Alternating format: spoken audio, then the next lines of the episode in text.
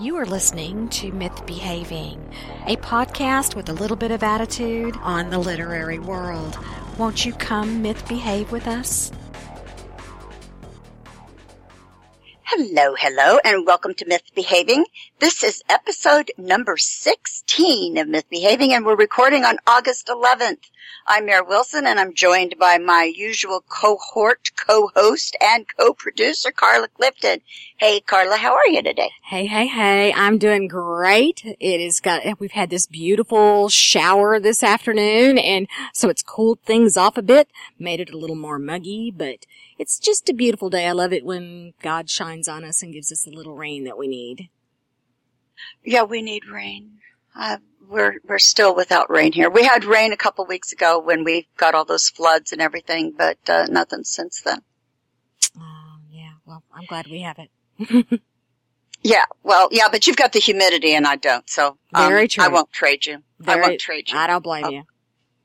I'll keep I'll keep my dry desert. I don't blame you at all. Well, anyway, hello listeners, and each uh, myth behaving show features a special guest from the literary world. It could be a writer, a publisher, agent, editor, or just anyone else connected with the world of publishing. And we have several very special segments related to reading or writing. Shh. Be very quiet when hunting books in the library of a myth behaver. And that means it's time for something from the library of the myth behaver. And today I'm recommending Soul Reborn by Jean Murray. This is a very different fantasy novel dealing with the ancient Egyptian gods and mythology, but brought into a dystopian future where hunters keep the zombie population from exploding. And it's the first book of a series that involves three sisters, and two of them are hunters, and the third one is an Egyptologist but none of them are what we think they are when you first start reading the books. And that's all I'm going to say about that because I don't want to give away spoilers or anything, except to say that uh, this this book has got some steamy scenes in it, so it's got a little spicy element that's quite fun. Ooh, spice to your life. Well, that must mean that our extra special guest today is Jean Murray. Welcome to the show, Jean, and thank you so much for joining us. Thank you, Carla. Thank you, Mare. Um, thank you so much for having me here today and introducing me to your listeners. I think what an exciting place to be. I mean, podcasting, what a great venue to reach out to folks. It's loads of fun, and we're just as thrilled to have you chat with us today. Uh, it really is exciting. I've had the pleasure of getting to know you through our mutual pu- publisher, Crescent Moon Press. So yes. it's a, dr- a double treat for me. well, it's a pleasure to be here. And Jean is also the author of Soul Awakening, which is the sequel to Soul Reborn. So you've got two books out right now, Jean, correct? Yes, that's correct. And I'm working on the third now as we speak. Awesome. I've always loved ancient history. I I have uh, a history of actually just about any kind. I'm I've I've been big on on history and and I love the old mythologies, but what got you into Egyptology and made you decide to write a series around it? Well, I've always had this fascination with ancient Egypt and the secrets it holds. The pyramids, the mummies, the hieroglyphics. Um, most importantly, I think what attracted me to it is this concept um, and very complex concept of a soul in the afterlife. And when I was looking to break into publication, I wanted to really do something different to catch the that editor's eye, and something that one I've never read before and something with the same allure as vampires, the Greek gods, um, a lot of the genres that had already been pre-established, um, especially in the paranormal romance um, genre. And most of the Egyptian novels are historical. So when I was looking for something, I wanted to be that risk taker. I wanted to try something really different and bring the ancient Egyptian gods back to present day, waking them from their 5,000 year old slumber. Um, and nothing's more exciting than mummies and curses and sexy underworld gods. I really wanted um, to try something a little bit different. And the key to the curse series, I wanted it to be somewhat of a blended mix, a little bit urban fantasy, um, and mixed with paranormal lo- romance, lots of action, lots of romance, and we're talking that soul wrenching romance. I wanted to, because the soul is such a big component of ancient Egyptian mythology. And you're right, the, the series revolves around three sisters, Lily, Kit, and Kendra, and they're desperately searching to find a cure for the curse that has afflicted their father after they open this tomb. Um, and I wanted to kind of play off the mummy's curse and, uh, uh, and and kind of use that uh, in my novel. Um, little do they know when they're going on this journey is that they're on a collision course with these dark underworld beings and these gods of the underworld. I mean, imagine gods waking up after 5,000 years to a world where their monuments are crumbling. They have no worshippers anymore. Um, and the world has basically moved on without them. So, um, that's what was exciting to me. And uh, what creates that conflict is not only the underworld gods need to look past the loss of of their followers and find their new place in the world. And because they are the key to saving humanity in this story and series. And in return, the Kerrigan sister, Kerrigan sisters are the key to their curse and their salvation. So I wanted to bring, um, that kind of ancient Egyptian mythology piece to present day, and it was a lot of fun doing it. And um, Soul Reborn is the first book, as you had mentioned. That's Lily and Asar's story, and it kicks off the series. And then Soul Awakened is Kendra and Bakari's story, and then Kit's is in the making. Um, and I'm working on that now. But we've I've added a one surprising addition to the series, and that is Bomani's story. He is the Legion, Underworld Legion commander, and I originally did not factor his story into the series, but as the second book started to develop, um, the readers were really asking to hear more about the secondary character. So the series has somewhat grown larger than I anticipated, but it's all, all in good fun. So are you gonna, is this, is he gonna have a fourth book or is he going into Kit's book? Um, he is actually going to be a bridge between Kendra's book, which is Soul Awakened, and Kit's book, Soul Unleashed. So his title for his book is Soul Unbound. Um, he kind of ends in a very bad place at the end of book two, and he needs a little bit of a chance to redeem himself. So uh, that's what the third book is going to be. But Kit's ultimately um, will end the series um, as I originally planned. Wow. All I can say is wow. I, I, you have sucked me in because I have not read your books yet.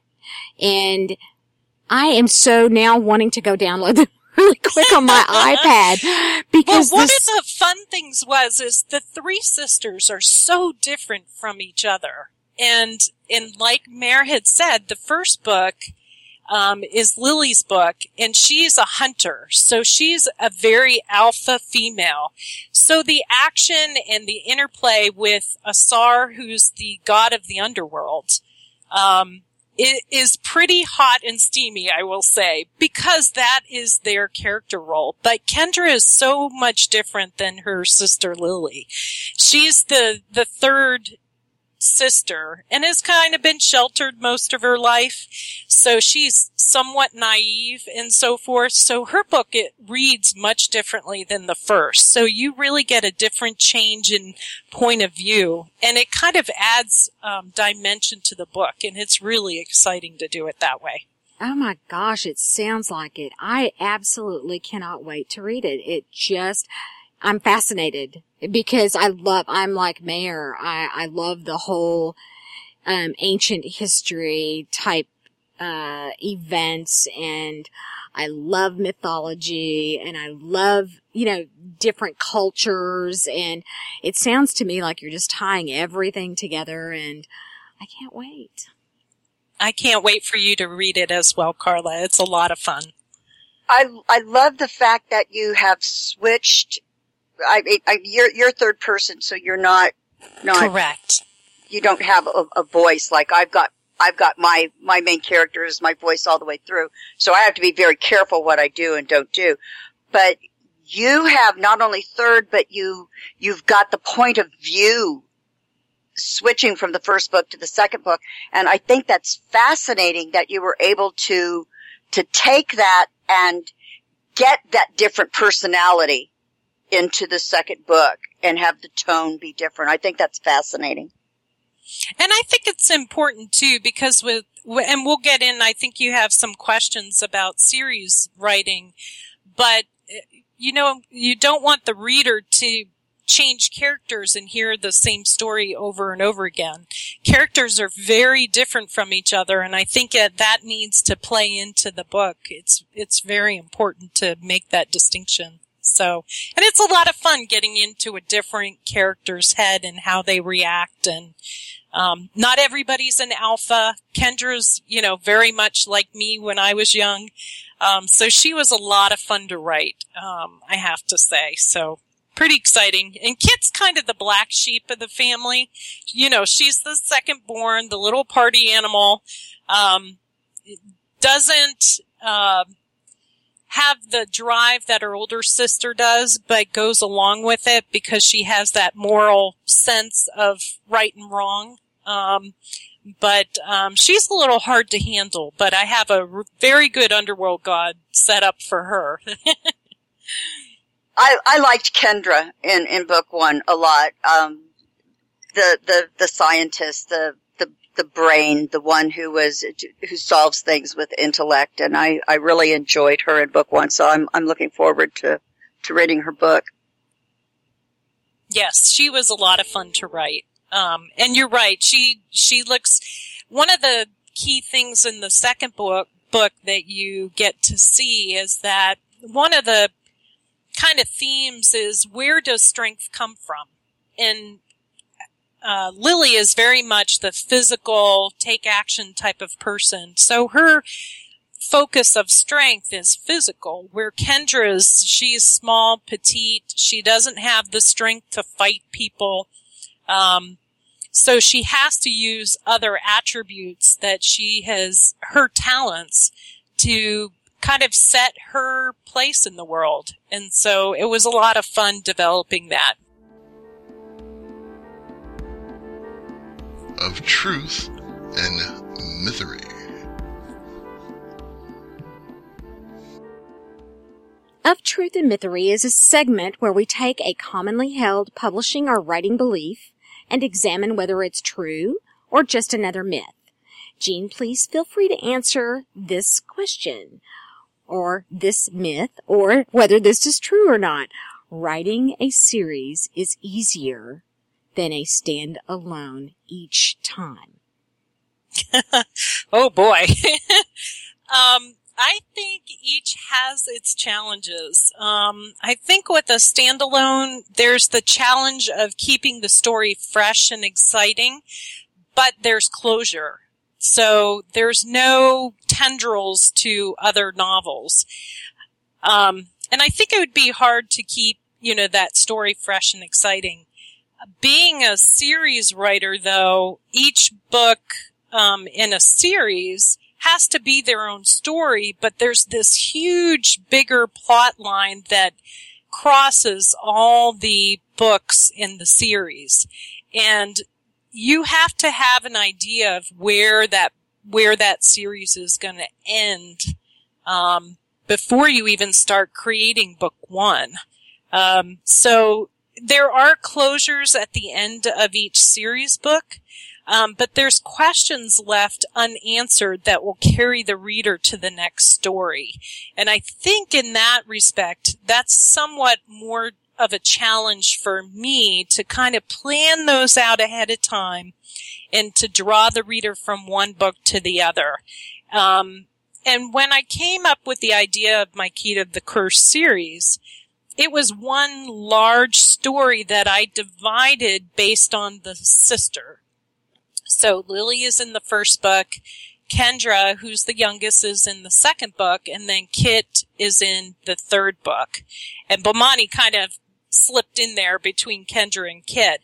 But the the bigger story, like I said, was divided among each of the sisters, and each of them have their own journey, different from the previous sister, and they're all different. Um, there's always a lesson learned in each of my novels. Um, there's a theme across the entire series about forgiveness and redemption. Um, because we're taking the theme of the um, series is we're talking about the afterlife and and how do we get to that point where we feel comfortable um, and with ourselves and so forth so there was a lot of pre-planning that went on um, to do series writing um, if you uh, one of the lessons learned for me is that you don't want to paint yourself into a corner. Um, you have to leave some gray area because as the stories evolve from one book to the next, you may find that it's not working in a particular way that you had projected. And so you need some of those gray areas to cascade over into the next book so you can develop it further and give yourself a little more flexibility um, with regards to the next story and the next story. So, um, if I had to answer this question, it would probably be that series writing for me is a lot more difficult and challenging, though, um, and that's why I love it so much. So I look forward to that next book and making those connections and carrying the characters on from one story to the next. Oh my gosh. I can so see where writing a series would have to be so much harder than writing a standalone book each time because you have to remember and document every little item that would overlap because my God, your readers are going to know it, you know, and they're going to oh, be the first yes, ones yes, to point it out. first to point it out. if you boo booed, you know, so you have to ha- have all of those facts documented and recorded and, and, you know, you have to, to have good editors and keeping you on the right track or whatever. Oh my gosh, I can see where it'd be much harder. Yes, it, it certainly is. And, um, I think, I think the challenge with, um, standalone books is you, that idea of freshness that you're not, you've have, you have to come up where my story is going to span across four books. I would have to have a separate individual story for each of those books if I was going to try to do a standalone. So there, for me, there would be some challenging, you know, challenges coming up with a new story each time. But for planning purposes, I think stretching that, knowing how far out you can take a series, um, and how you can manipulate it to allow the series to expand even when you like in my case you only plan three but now there's four. And i can i do have an idea for a prequel which goes back to the beginning of how it all began before lily before um, and it has it's her father's story. So i think with series you have to it's you have to have some flexibility in in trying to create something Wow. The, the thing I like about series though, and that I'm finding with mine is that I know the world so well now, even though I'm, I'm changing everything around because, you know, the whole world is, it's really about, I know everybody thinks I'm writing these detective stories and I'm not. I'm writing these stories, I'm writing these stories about what happens when magic returns to Earth as seen mm-hmm. through the eyes of detectives, which is different. But the prequels are definitely, they're set in that. But my world was there. I didn't have to do any world building because I'd already done all that. So from that standpoint, writing the series is far easier than say my historical fantasy, which is spanning 550 years. Oh, yes. Yes. I would agree. I think, yeah, and, it, and you want the readers to be able to carry through that series. And so one of the things that I try to do is pull the characters like Lily and Asar are still part of book two. They play a role and people want to see how folks progress over time. So Kit and Kendra will show up in Bakar or on Bomani's um, story, and in Kit's, you know, everybody's going to be there for the final uh, finale. And so pe- the readers will be able to track on the development of the relationships, um, even though Lily's sto- story ended at the beginning. They're going to get snapshots of of their relationship and Kendra and Bakari's relationship as the series pulls along. And it gives, I think it roots the story and makes it that bigger picture that you envisioned in the first place. Yeah, and I love the world that you've built. So seeing that world from book to book to book is is going to be fun, and that's the tie for me. It's like, oh, I get to go back and live in this world again. Mm-hmm. Absolutely, absolutely. Or underworld, as the case may be, Yes. depending on on where we are. Yes, that's true. In um in the first book you get to see the underworld and you always wonder what it looks like. You know, they talk about the ancient Egyptians talk about this life beyond death.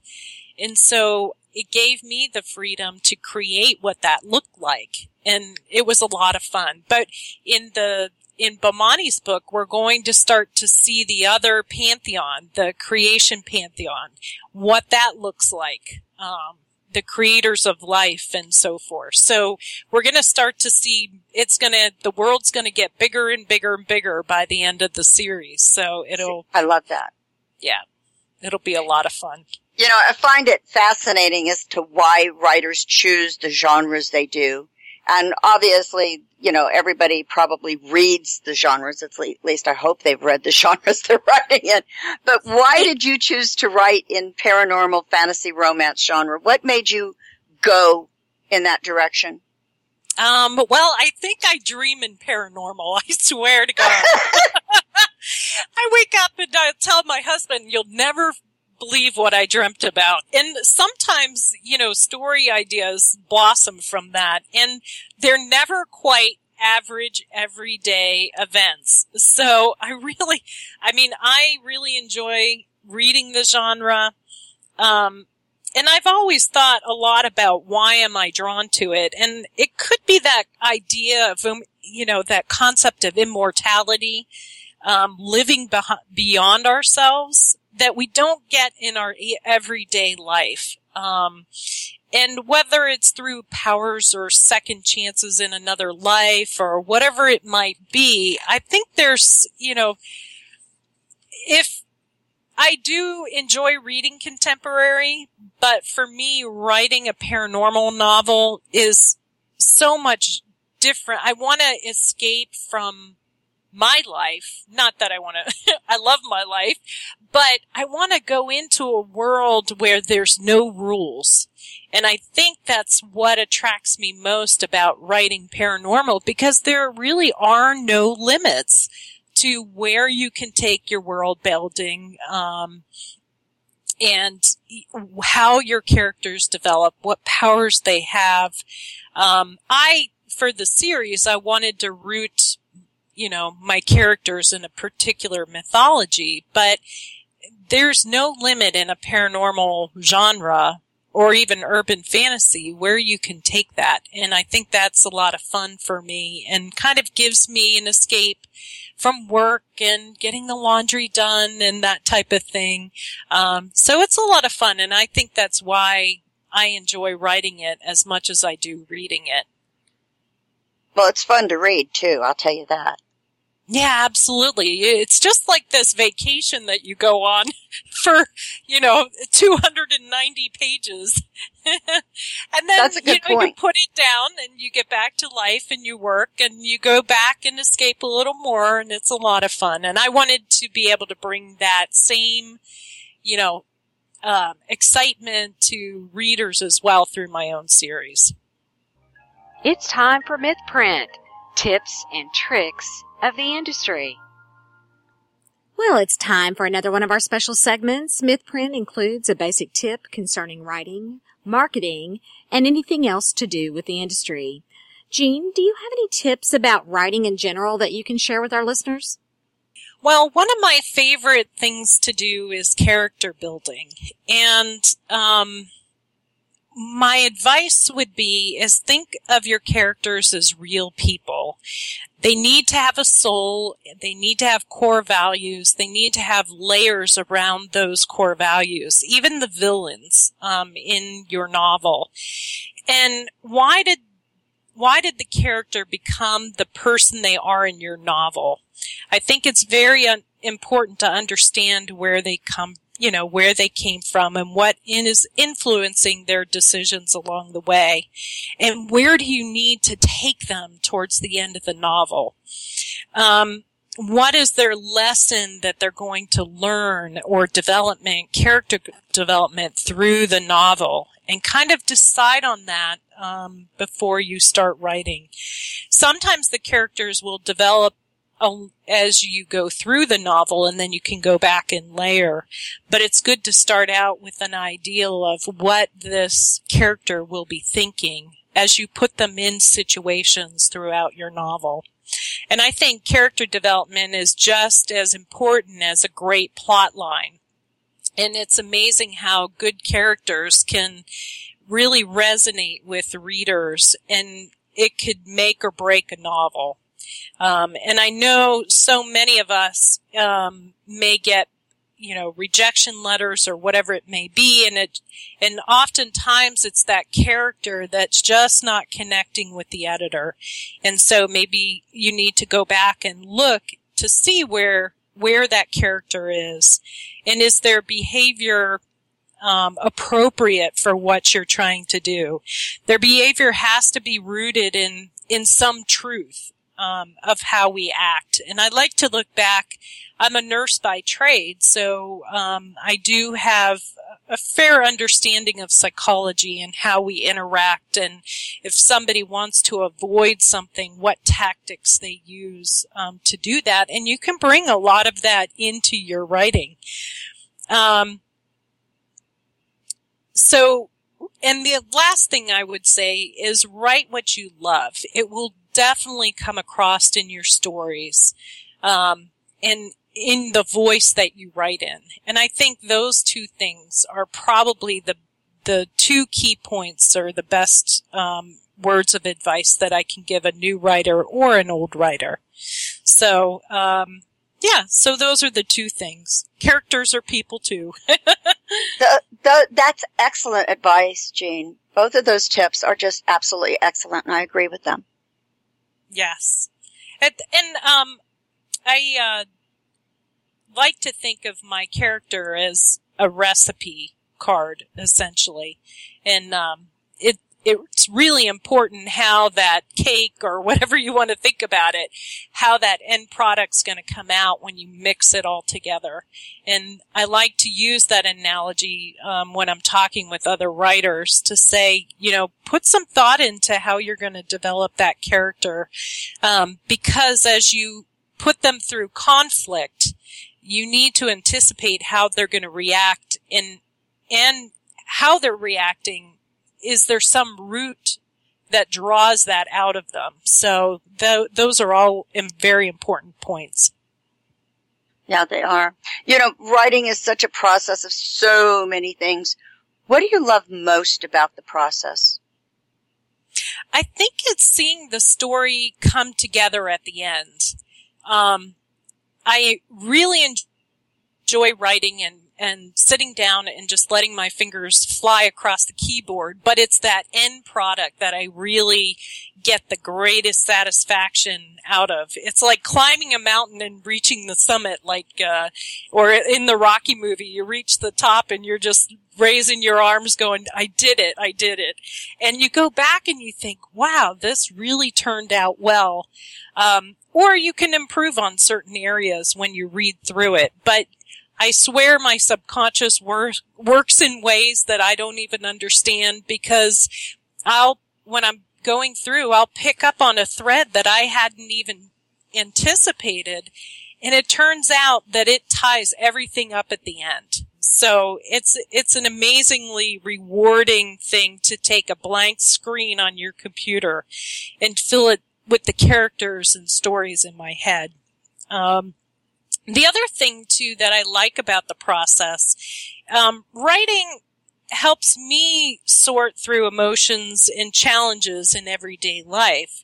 And, um, I put my characters through those paces. Um, and the characters go through it on a larger scale. So it's kind of a lot of fun to be able to pull that in. And, um, one of the characters that he's in Soul Awakened, he's the hero, is Bakari. And he is kind of a culmination of all the sad stories that I've heard over the years. Um, working in the military and, and interacting with folks that have post-traumatic stress disorder and so forth. And so he has a very special place in my heart. Not that he has the same stories, but the same struggles that, um, that I've seen other folks go through. So his, his journey is very real and he's kind of a culmination of all those folks that I've interacted over the years. So it was, it, those things are such a reward for me to see them come down on paper. So I love that. Well, after two books, I'm guessing you probably have your writing routines kind of established. Is there anything about the process that you don't like? Oh, that I don't like.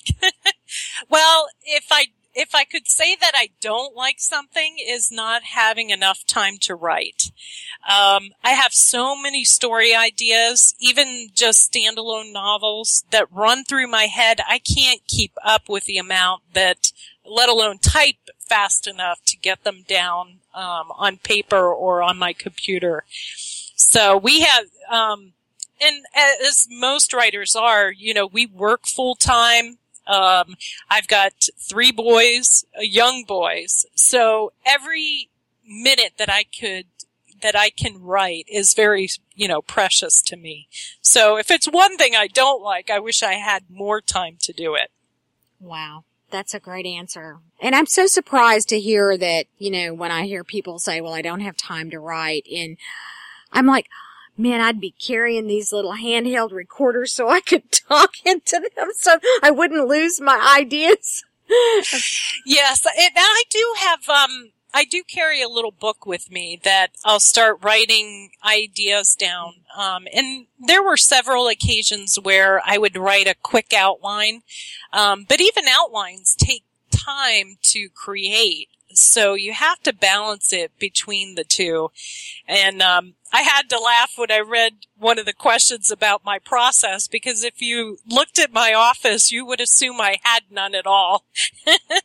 it's basically empty except for my Egyptian books, my research books that I have, my computer and a whiteboard. That's literally the most I have in my office. Wow. And I do a lot of plotting of the stories in my head and, um, if I'm having trouble with a particular plot or character, then I'll use the whiteboard to kind of draw it out. And that's nice because it grounds me and kind of keeps me focused on, you know, having me not lose my place and where I wanted to take the story. Right. But, um, yeah, but, uh, sometimes, uh, I'll do recipe cards I had mentioned earlier for my characters. You know, what, what is their motivation and core values? How did I see them in the beginning? And then I start to pick them apart and then put them at the beginning of the novel. So I know where I need to get them, and so they, you know, carry along the storyline and slowly pick some of those pieces back up. So. Cool. Well, authors work in so many different ways. Are you a planner, outlining everything and making extensive notes, or are you a pantser, flying by the seat of your pants and letting your book go wherever it will? Oh goodness, I'm definitely a pantser, I have to say. Um, like I said, I plot a lot in my head, so there is some plotting that goes on. Um, I usually really only write things down when I'm having challenges to nail a particular character down or a plot line if something's not working out. But basically I have events that I have in mind, you know, along the way. And I honestly let the characters drive the story. I know I need to get them to this point and I just sit at the keyboard and fly them there. And they actually tell me where to go. And um, one of the fun things about doing it that way is Soul Awakened originally was just going to be uh, Kendra's and Bakari's story. And all of a sudden, Bomani popped his head up out of nowhere as I'm writing, and he ended up being a second love interest for Kendra in her life. He was this big support system for her. Um, she has the challenge of breaking, you know, the spell on Bakari's tomb to release him, um, because they need him to, um, he is the god of death and they need him to be able to break the curse um, that occurred in book one. So the two of them, Bomani and Kendra, actually get fairly close in the process of releasing Bakari. And then when he, when Bakari's released, the, it just catapults the story to a new level. And I never planned that in the beginning and it just showed up along the way when I was pantsing my way through the, um, the storyline and it turned out phenomenal. It was probably one of the harder books to write because you, uh, because I had this third almost storyline running in the mix of it. And it's basically Bomani's fall from grace. And as Bakari, when they release him, he's in a terrible state, but by the end of the book, he finds his honor at the end and Bomani, who's lived his life as the pinnacle of honor, just goes the opposite direction. And so it was an amazing transition. And, um, I would have never guessed that it would have come out that way. And because of that, that is the readers were asking what happened with Bomani? What happened with Bomani? And sure enough, now he needs his own book to kind of redeem him. So, um, yeah, so pantsing has its um, benefits. I think as I get farther along in my writing career, though, I see some plotting that needs to be done if I want to be able to write as many books in a year as I want to. Um, so I'm enjoying myself in the meantime until that point in time comes. But yes, I'm definitely a pantser. You mentioned your next book. Can you tell us a little bit about what you're working on now? Oh, without absolutely. giving away any spoilers. absolutely. Well, Soul Unleashed is actually Kit's book, and that is actually I started writing that um, a while back, and it's about sixty percent complete. But when I finished book two, that left Bomani in a place that he we needed to do some work for him and you know, redeem him because I need him in book four, which is Kit's book. So I'm working on Bomani's story right now and he at the, I won't give any spoilers out, but at the, as I had mentioned at the end of book two, he basically has lost everything. He's lost Kendra. He's lost his position as commander. Um, so he leaves the underworld kind of under this cloud of shame. And he's lost his faith and honor. and he ends up in the only place that he can escape to is the human realm. And he's an underworlder. He does not belong among the living. And he is restricted to, you know, he can only be out at night. Um, there's certain, there's a curse for the underworlders to be in the human realm. They're not supposed to be there. So the creation pantheon has created kind of this restriction on when they can be there and when they can't. So Bomani really has to survive in an element that he is not used to. There's limitations. Um, he has no resources. And unfortunately, he falls under someone else's control. And um, he, in order to stay in the human realm, he has agreed to track this exiler um, that the creation pantheon is interested in, and it just happens to be the goddess of war, and um, she. It ends up in this storyline essentially is that the moment he sees her, he knows he's doomed to break the one rule that he was told he had to abide, and that is to make no contact with her. And um, he does, and then boy, do you know, do things fall apart for him. So. And in his storyline, he finds out that really the grass isn't always greener on the other side, that there's always someone else that is worse off. And it just so happens that it, it's the goddess of war. Um, and she, she's, she's a very honorable person and so forth. So he eventually pulls him back to where he needs to be. So it's a lot of fun writing his book right now because um, it, you can finally see this how he was created and the side of him that you just don't quite get in the first two books. So it's a it's a lot of fun writing his story. Oh, that It is sounds fun. Yeah, that sounds so interesting. Thank you so much for sharing that. That is, that's going to be an amazing story. Um, we've seen a lot of changes in the publishing industry just in the last couple of years. Do you feel that the changes have impacted your own work? And if so, in what ways and how do you feel about those changes? Um, I think the biggest change in my tenure as an author is self-publishing. Um, that actually, that um, opportunity broke open um, with within the time frame between my first book and my second book, and the impact on the publishing world has been huge. There's been this ripple effect across from the large publishers being able to draw new authors, um, and it. One of the challenges I think with that is that there's it helps. Well, let me go back a step. Um, authors, large and small, are starting to turn to self-publishing. You'll see, you know, big authors all of a sudden come out with several small published books and then go back.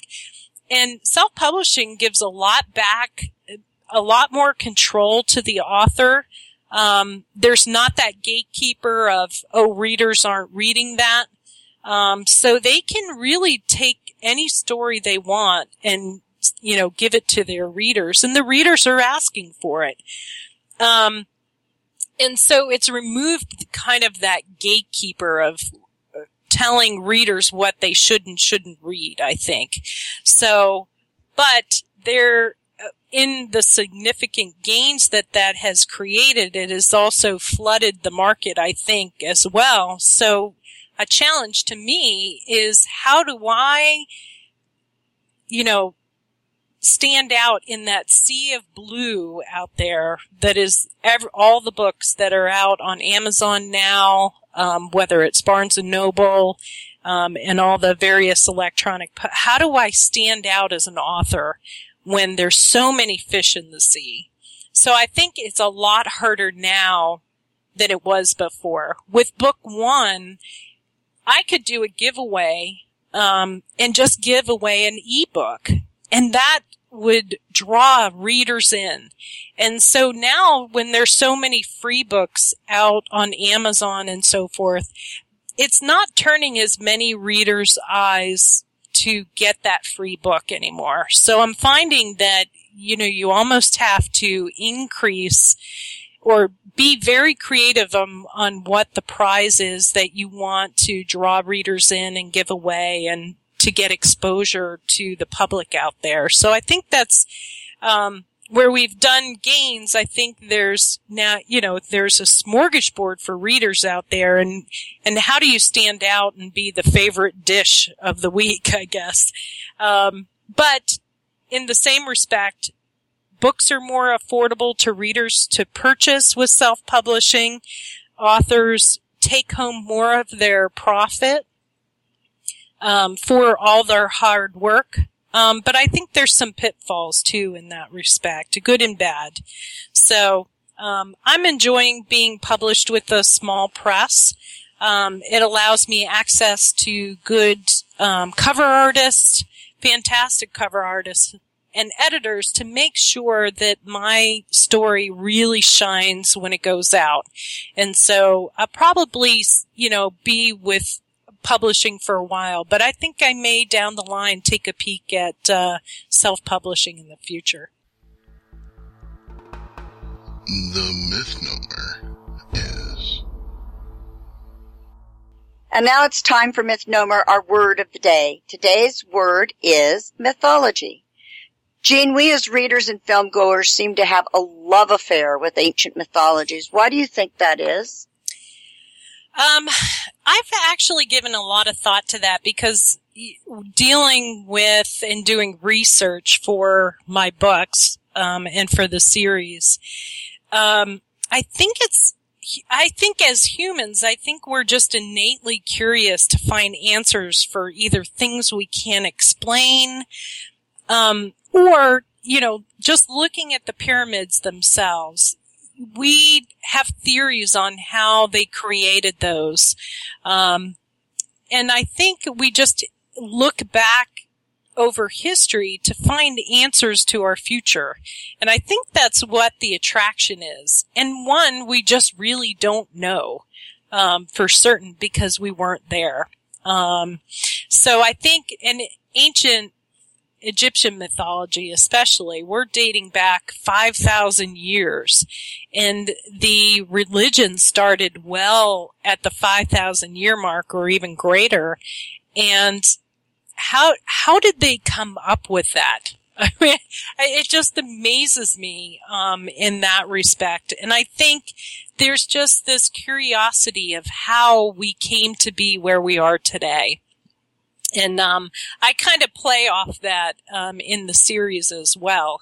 Is you know, look at how we've changed over time, and and what were they really thinking back then? And we may never know, but it's a lot of fun trying to provide answers for those. Yeah, speculation is so much fun. It is. It is, and it makes for a great story too. And depending on the writer or author, they can make so, you know, there's a plethora of answers out there and none of them, you know, either all are right or none are. So, but it's a lot of fun, you know, theorizing on, on how, how that happened and how they, um, came into being or beliefs and, and mythology. So it's amazing. Well, speaking of fun, if you could have a dinner party with any seven people living, dead, or fictional, who would you include? I actually had to think about this for a while when I read the, the question. And I've always wanted to, I always laughed and joked about, you know, that we would have this face off between Asar, who is the god of the underworld in ancient Egypt, versus Hades, um, the Greek god. And so I think when I was thinking down this line, I'm like, huh, we could have Asar on one end of the table and Hades on the other. And then the, uh, two gods of war. Uh, Menthu is the Egyptian god of war. Ares is the Greek god of war. And there's so many similarities between those religions and that ancient mythology. Um, I have, I would invite the two, uh, goddess of women and motherhood. That's the goddess Mut for ancient Egyptian. Um, and Hera for Greek. And then of course we need an arbitrator in the middle because that would make for a very interesting dinner party. um, in ancient Egyptian mythology, when folks because when folks are deceased, they have to have their heart weighed by Ma'at, who is, she is the goddess of wisdom and fairness. So you have to measure up against her standards in order to make it through the gates of the afterlife. So I figured she'd be an interesting addition to the dinner party. So I'm not sure how the dinner party would end up. We could have uh, a war of the uh, mythology uh, gods, but uh, I think it would be for great conversation in the end. no kidding. I love it. One heck of a party. Yeah, It would be. it would. Jean, what question do you never get asked in interviews that you wish someone would please ask you, and what would your answer be? I had to give this a lot of thought as well, and I I was thinking, gosh, what could I say? But I think if I could, the question would be, if you could travel back in time, what advice would I give myself? You know, say 20, 25 years ago, I would say that um, I would tell myself that everything happens for a reason, and then life lessons would make sense in the future.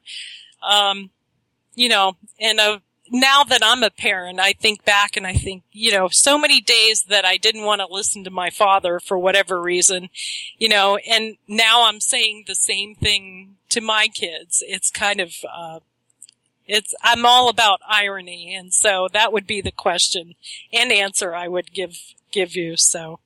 Excellent. Well, everyone has their own personal myths. Uh, things a lot of people think about us that may or may not be true. Their own personal myth behaviors. What myth behavior do people believe about you that is absolutely not true? Oh boy. Um, I guess that would be, I'm actually, uh, somewhat of a reserve person, um, until you get to know me.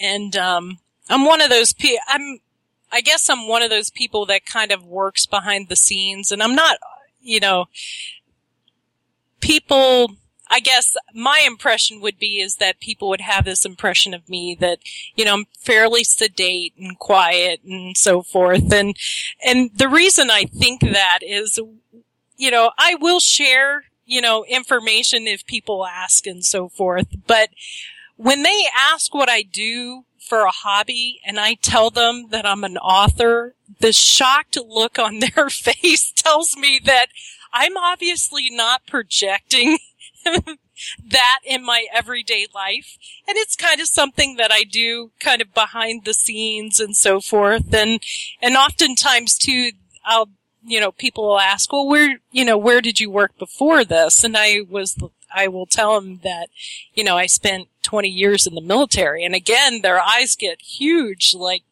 they would have never guessed it of me, I guess.